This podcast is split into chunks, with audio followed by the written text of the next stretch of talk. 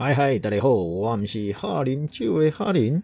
这个三月二十号是春分，农历来讲是春分。对我跟一些酒友们比较习惯在二十四节气的日子里面喝喝小酒，但是我三月二十号那天是跑万金石马拉松，所以呢，我们这个礼拜六就是昨天哦，现在录音的时候已经是三月二十七号的凌晨了，其实已经喝懵了一轮，所以呢，这么晚。又来录 podcast 了。我们这已经是认识十多年的酒友们。那以前可能比较密集，那现在近几年对体能没有那么好，就是喝酒的体能没有那么好。然后呢，每次吃饭都是将近一整天，所以呢，几乎可以说是一期一会了。大家都很期待，因为呢，我们会从中午一直吃到傍晚，甚至到晚上。那中间我们一定会品饮很多葡萄酒。好，这就是我们的春酒宴。今年比较特别，我们开了两瓶香槟，因为其中有一位。事主就是带香槟来的是我们的凯西主厨啊，因为他很会做甜点，那他也是香槟的爱好者。那为什么带了两瓶？因为我们有十个人，他说只要超过三个人，一定就要开两支，而且这次还很特别的是两支开，一个是立刻喝，一个是特意醒了以后再喝，这个风味会有所不同。那有趣的是，我们虽然有准备白酒，那白酒呢跟菜没有那么 match，没有那么搭，反而香槟从头搭到尾，从前面的小点一直到呃主餐之前的沙拉，还有这个下酒小点都很搭。那这支香槟是独蛙的话，那这一支独蛙的话呢是白中白，虽然它的 Reserva Blue 是连续三年。荣获了 Wine Spectator 的年度百大酒款。虽然听起来我们今天喝的白中白好像比较出街，但是也没有那么出街，因为它毕竟是白中白。我甚至开玩笑的就讲了说，香槟就是百搭，也许大家可以买来试看看。那当然，呃，昨天我看一下啊，这个我们大概已经喝几支，应该有十二支吧。两支香槟，两支白酒，一支加烈酒，剩下六支是红酒。分别有这个波尔多的二级酒庄 g i h l a h o s 知道这个名字还有一个很炫炮的名字，叫做金玫瑰酒庄。当然了，你也可以看到翻译成这个英文的葛罗拉罗斯堡，这样听起来还是金玫瑰酒庄。好像比较炫，对不对？对，好了，这是二级波尔多的二级酒庄的酒。我的酒友大哥正在帮我开酒，他就说：“这支酒是怎么保存的？”我那时候心里想说：“莫非他要嫌弃这个酒塞不好开吗？”没有，他反而是说这个酒塞还很新，而且呢不是那种软烂烂掉的，算很硬的，保存的很好。我只能笑着说：“哦，就是放在阴凉处，床角。”他说：“怎么可能？算了，反正呢，保存很好就对了。”那这支金玫瑰酒庄，它是二零零六年的，所以对，有十六年了。那保存的很好，也想必很搭。为什么想必很搭？因为当时就是看中了这一支酒呢，说啊，它的排水性很好，日照也很好，然后呢。这里是砾石的土地嘛，所以它产生的葡萄酒成熟度就会很好。整个来讲，应该就是说它有粗犷，而且带有乡村的气息。哎，它的资料是这样写的，所以听起来好像草地上有很多绵羊在那边跑来跑去嘛。对，是因为我们今天啊，不对，今天就是昨天的春酒宴呢，就是要吃羊乐眼。对，是羊乐眼，不是牛乐眼，是羊乐眼。整个感觉就会是很搭，所以就故意安排了这一只来。自己讲完，本来是肚子饱了，现在又饿了。好，但是我今天没有要特别介绍这支酒，虽然是我自己带来的。那另外一个在科技大厂的总经理，他带了有意大利的 La Touch 之称的 BB Tasmeta。既然说它是意大利的 La Touch 嘛，想必就是要收藏，因为它就是意大利的膜拜酒。这一次给他。九十八分，对，要收藏，结果我们用肚子里收藏了。好，我也没有要介绍这一支酒。那我们还有什么酒？这个教皇新堡是。自然动力法的融合酒，还有之前呃很风靡的澳洲酒 Two Hands 是 Lily Garden，再来就是 b a h e n 是 o b r i o n 二零零四年的。对我突然想到，我怎么没什么印象？是我喝懵了吗？好，不管，最后一支红酒是一九九九年的马哥红亭。我今天。拉里拉扎讲那么久，现在才要告诉大家红亭的故事。虽然它是马哥的副牌酒，当然也有人说它是二军酒。我们所有人几乎都很盛赞这一支马哥红亭，因为很迷人，而且平衡感很好。那很多人说红亭几乎等同于一军的夏多马哥，只是少了一点点的复杂，但。我们喝起来果香味很愉悦，口感上呢也是很丝柔滑顺。这一支是有七十五帕的高贝雷什么用，跟二十帕的梅洛，然后五帕的咖啡弗朗。那我们来讲讲这个夏托马戈。夏托马戈呢，也许爱喝红酒的人都知道夏托马戈。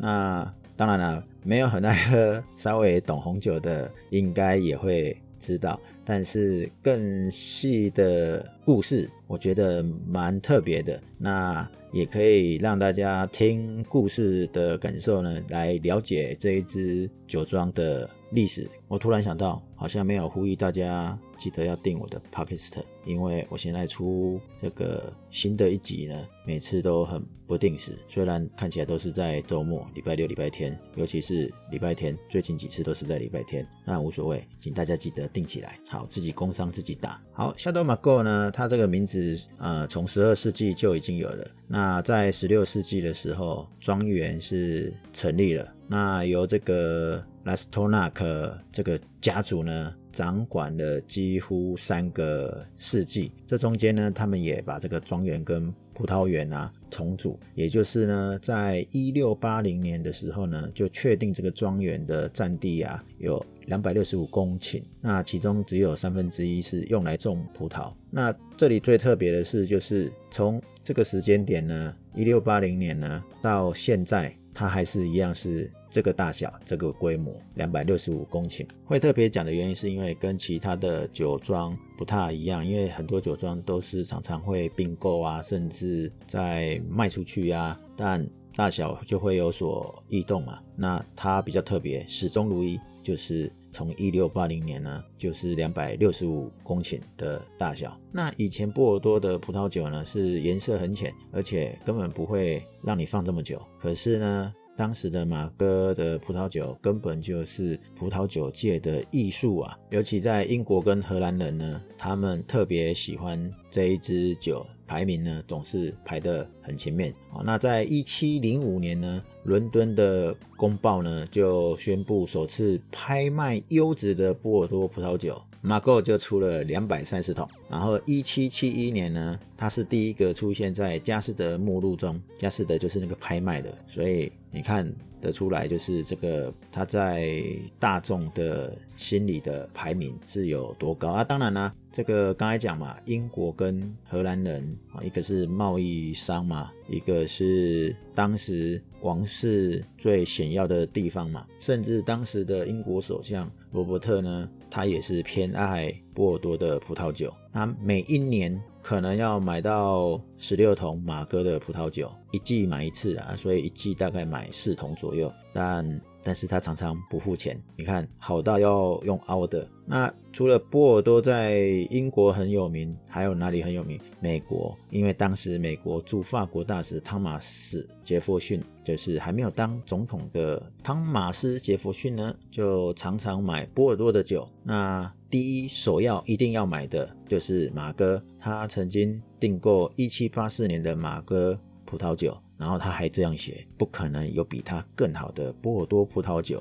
哎，我们之前有讲说，汤马斯·杰弗逊常常要把要买的酒啊，会列名单。对他就是把马哥列为最高优先购买名单。虽然十八世纪呢，这个波尔多优质的葡萄酒开始飞黄腾达的时间点，但是呢，那时候还没有做这个酒庄平等。评论等级的时间点啊，啊，因为十八世纪的话就是一七开头的嘛，一七开一七多少年开头的，在十八世纪中期左右的马购拥有者 Joseph 呢，他当时就挑选出最好的土地栽种优质的葡萄酒，因为他当时就已经意识到了，唯独在梅豆克这个区域呢，还有格拉夫这个产区呢，可以产出比较高品质的葡萄酒。但是呢，法国大革命就直接把波尔多的黄金时代呢终结了。为什么？因为到处闹革命啊！你是有产阶级、有土地的呢，我就是要抓出来批斗。有空可以来了解法国大革命，当然可以自己去找了。当然，或者是我下次有空我们再来 讲这个法国大革命。我总觉得这样好像会讲成历史频道，没关系，反正葡萄酒就是一个历史。好了，那个法国大革命呢，甚至把马哥的庄主呢阿基库尔伯爵呢直接送上了断头台，听起来很悲惨，有没有？因为大革命嘛。好，进入十九世纪这个一八零一年呢，我们刚才讲这个拉斯托纳克这个家族呢，就把马哥直接卖给拉克罗尼亚侯爵。那拉克罗尼亚侯爵呢，叫做贝朗特。虽然他受过了庄园，但是他觉得这个庄园跟里面的住宅呢，好像不够衬托他的身份，因为他是侯爵嘛，所以。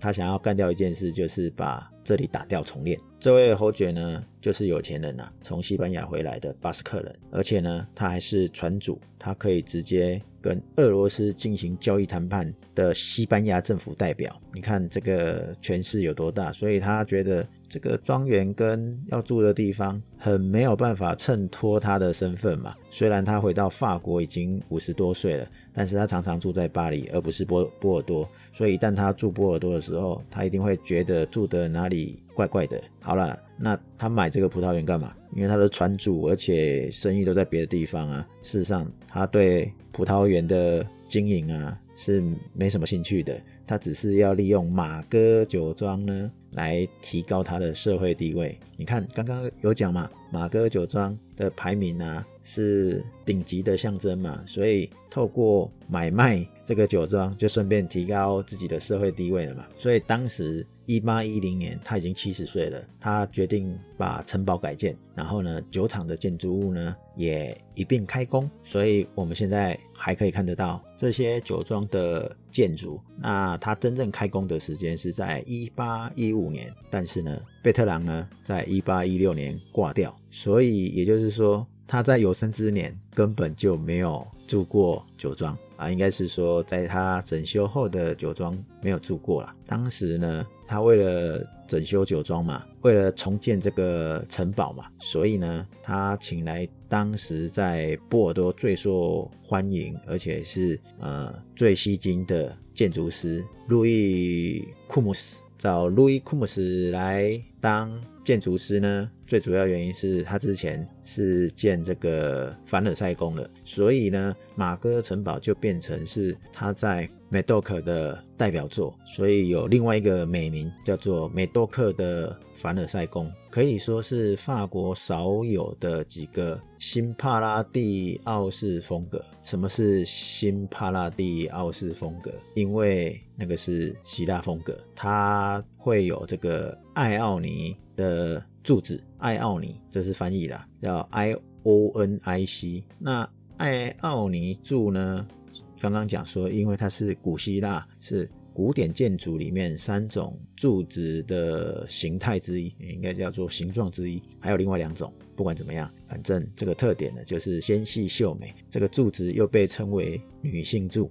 在葡萄酒界呢，我们说马哥酒庄呢，呃，有女性的。韵律啊，因为马哥这个字眼，那马哥酒庄的葡萄酒呢，就刚刚我们有讲，它是很细腻、优雅、温柔，是它的特点，所以刚好符合这个爱奥尼柱。我要特别分开念，因为好难发音啊，爱奥尼柱。好，因为刚才讲嘛，这是希腊的建筑特色，是它的古典建筑嘛，像雅典的圣女女神庙啊，就是这个风格。其实听说大陆也有很多。爱奥尼柱、龙门石窟就有，就是只是要证明是当时希腊、波斯、印度跟中国的多元化交融的产物。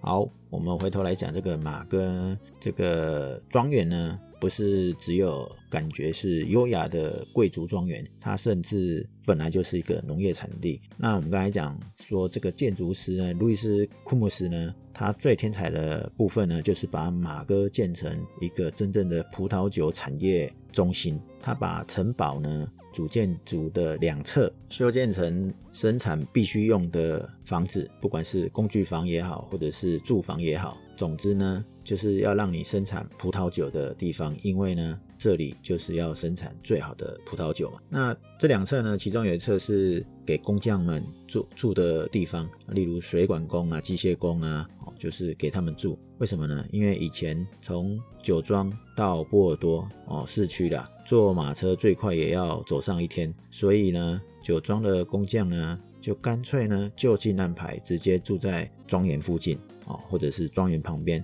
你知道吗？我们从波尔多市区坐游览车，那时候是坐接驳车巴士去到马哥呢，应该只有四十五分钟到一个小时。当然，如果你要坐公路，然后转火车，哦，那可能就不止一个小时。但是不管怎么样，总之是比以前快很多嘛。但是以前要走上一天嘛。好，那这一侧是住的，另外一边就是酒窖设施跟做橡木桶的工坊。总之。逐渐就是发展到我们现在看到的马购酒庄的建筑群。如果未来有机会的话，一定要去看。对我没有去看。好，接下来呢，就进入十九世纪的一八五五年，它就是波尔多分级制度的一级酒庄。在这个时代里面呢，有一任主管呢，就是酒庄的。总监呢，贝尔龙呢，他有新的构想跟发展。因为以前的葡萄是不分品种混杂种植，但是贝尔龙呢是第一个开始把红白葡萄呢分开种，就是红葡萄种一堆，白葡萄种一起这样子。然后呢，他甚至不主张呢。天快亮的时候呢，才去采摘葡萄，因为葡萄上呢布满了露水。如果早上采摘葡萄呢，葡萄酒的颜色会因为露水的原因变成很浅，因为水分很多嘛，所以它稀释了。这根本就是现代的酿制理念。只不过在那个时候呢，他就在做这件事，也就是说，风土条件呢都有各自的影响，只是呢，酒庄的生产跟发展呢，很靠这些人的智慧，可能他也要长期观察啦，所以对风土这种特质呢，要有敏锐的观察力，以及如何让风土呢，可以做它最好的优势的发挥能力，全部都是有赖。这些人，我讲的这些人就是包含什么庄主啊，或者是主管总监呐，甚至酒窖的人员啊，甚至采收葡萄的果农啊。好，只是接下来就是不幸的时刻，就是大家都会遇到的葡萄酒界的瘟疫嘛。因为在十九世纪遇到的瘟疫就是什么？根瘤蚜虫菌嘛，虽然它可以把法国的葡萄的品种呢，跟美国具有抗根瘤蚜病变的这种品种上呢嫁接在一起，才能这个生存下来。但不管怎么样，就是一八九三年呢，是一个很厉害、很优秀的年份，因为收成很好，好到呢采摘呢要暂停六天，因为酿酒桶已经不敷使用了。也就是说。这一年的产量呢，是已经超过当时根瘤蚜虫发生前最高产的年份，也就是一八七零年。一八七零年基本上也就是传奇式的一年，那年产量最高，然后就遇到根瘤蚜虫。那这中间刚刚讲，因为根瘤蚜虫，所以。在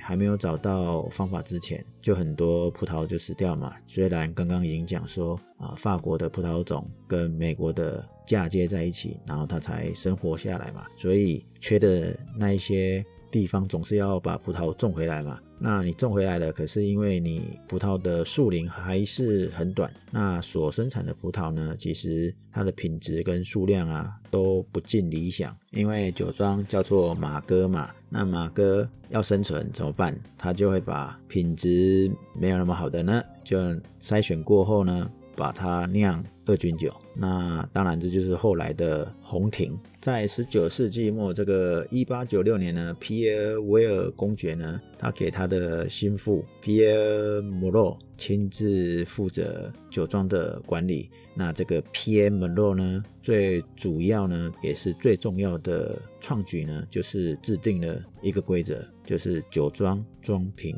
的规定。然后从一九二四年开始实施。为什么呢？因为它是为买家做了一个真实性的保证，保证是在我这个马购酒庄出品的，不是给阿狗阿猫这种其他的厂商帮我加工的。概念上是这个样子。好，命运多舛的马购呢，在一九三四年又被买走了。吉尼斯家族呢？买下来他的经营权，然后一直到一九五零年呢，才把所有的资产买回来。可是呢，他在一九七二年到七四年左右呢，葡萄酒灾难性的年份使这个葡萄酒呢大滞销，所以呢，吉尼斯特家族又陷入了经济危机。所以在一九七七年呢，他又把它卖掉了，他卖给一个百货地产大亨。安德烈·门车普罗罗斯很难念的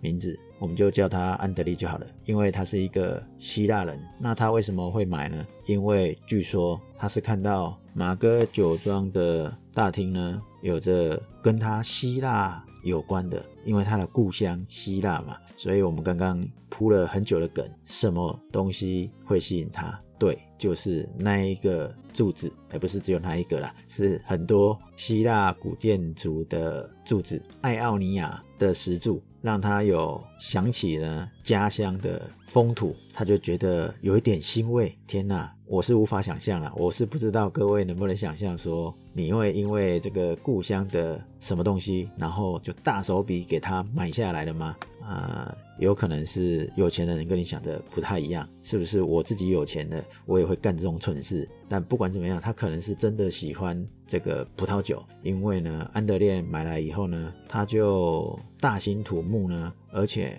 对葡萄酒的栽种呢，把它补足了。那在品质跟数量呢，筛选上呢，就更加的严格。所以呢，他把之前呢刚刚讲的那个红亭啊的这个原理，就是品质好的做一军。品质稍微不好的就做二军，那有没有三军？有，是有三军的，但是很多人应该不知道，那无所谓。那不是只有红酒，它白酒也会是这样的方法来界定，所以也有马哥的白亭葡萄酒，所以听得出来，他对这个管理制度上是有一定的想法，甚至他也引进了新的橡木桶来做。培养，那也规划建造了梅多克最大的一个地下室酒窖，这在当时呢是一个技术上的创举。那我们刚才讲说，他遇到灾难性的葡萄酒年份嘛，那他为了要重现当日神话般的品质呢，他甚至重新把建筑也要做修复，然后也安排了酒庄业务来重组。在一九七八年呢，他的葡萄酒呢就又被公认为是绝佳的佳酿，这个可以说是他当时很用力的去推下来的成果。只是很可惜，他在一九八零年就挂掉了。你看看，这样才几年而已。刚刚讲嘛，他在一九七七年买下来的而已。然后他在一九八零年就挂掉了，他才三年而已，他就投入多少心血去做改变？那当然，他死掉之后呢，酒庄就交给他当时二十七岁的女儿 Colina。你可以想想看，当你很年轻的时候去接掌一个庞大的企业，你会怎么办？此时此刻呢，我们要介绍另外一个人物，也就是辉煌到二十一世纪的另外一位厉害的酿酒师保罗·庞塔利，我们简称他保罗好了。这个保罗呢，只有二十七岁，他刚从葡萄栽培学校毕业。那那时候呢，他申请了马哥的技术总监，这是一个重要的位置。但是缺乏经验的人来说，会给你这样做吗？但有趣的是，刚刚讲的新任老板克丽娜呢，她也是没什么经验的，但是她居然很大胆的雇佣他。那这个 Paul 呢，他的背景有很多是学术性的，而且他虽然念了波尔多酿酒研究的博士学位，甚至写了一篇有关于葡萄酒酒桶陈酿的论文，但毕竟就是学术性的嘛，所以这个克琳娜老板呢，也帮他找来了一个顾问，也是著名的酿酒师，甚至是一位传奇性的酿酒师。叫做 Emil Peno，所以当这个 Paul Pontalier 酿酒师就跟着这位传奇酿酒顾问呢，Emil Peno 呢一起学习，一起工作。虽然 Paul 呢在他大学毕业以后呢，去法国军队服兵役也将近两年，但是呢，他这两年都在智利的圣地亚哥教酿酒。但是毕竟他学术性为主嘛。好，不管怎么样呢。他在一九八三年，反正他加入马哥了嘛。那当时呢，马哥也正在进行修复工程嘛。那马哥的葡萄园呢，就在当时这个年轻人破彭达利叶呢勘察下，把马哥划分成七十个地块，每个地块都分开来酿造。最后才由酿酒师依据酿出来的风格呢或风味来混合所需要的葡萄酒，直到一九九零年呢，这个他的师傅呢刚刚讲的 Emil Peno 退休了，那 Paul p o n d a l i e 呢才正式变成这个董事总经理兼。酿酒师，一直到他在二零一六年呢去世。二零一六年他死于癌症，享年五十九岁，算是很年轻，因为只有五十九岁。所以在二零一六年之前呢，马哥的酒都是他在主导。那 p 的长期助手菲利普巴斯卡 s 斯他说啊 p 每一个重要决定都基于实证观察跟实验。他说他从 Paul 的身上学习的就是两件事：怀疑跟。谦卑，他说：“如果你不怀疑，你就不会学习。怀疑是研究的开始。那谦卑呢？让我们认识到呢，在马哥这个地方呢，根本就是一个大风土的独裁统治。他说，这个概念呢，比人类的活动更重要，而且呢，你更要尊重他。那。”后怎么决定哪些酒要进入马哥系统，哪些是进入红亭？他在一九九五年跟他的助手说：“我们就是一直品尝，一直品尝，一直品尝。我们要把优雅跟平衡呢做好，因为对他来讲呢，这两个就是马哥的标志。所以呢，马哥最好的年份都会呈现了新鲜、优雅、活力。那。”年轻喝的时候呢，它闻起来会有 spicy 红色的水果、紫罗兰、草药的味道。随着这个时间的陈年，它可能会产生一个石墨、烟草、雪松的香气。在破的任职期间呢，因为葡萄酒的时尚呢，也总是来来去去嘛。但是不管怎么样呢，他就是要把优雅跟平衡当成最主要的平衡标准，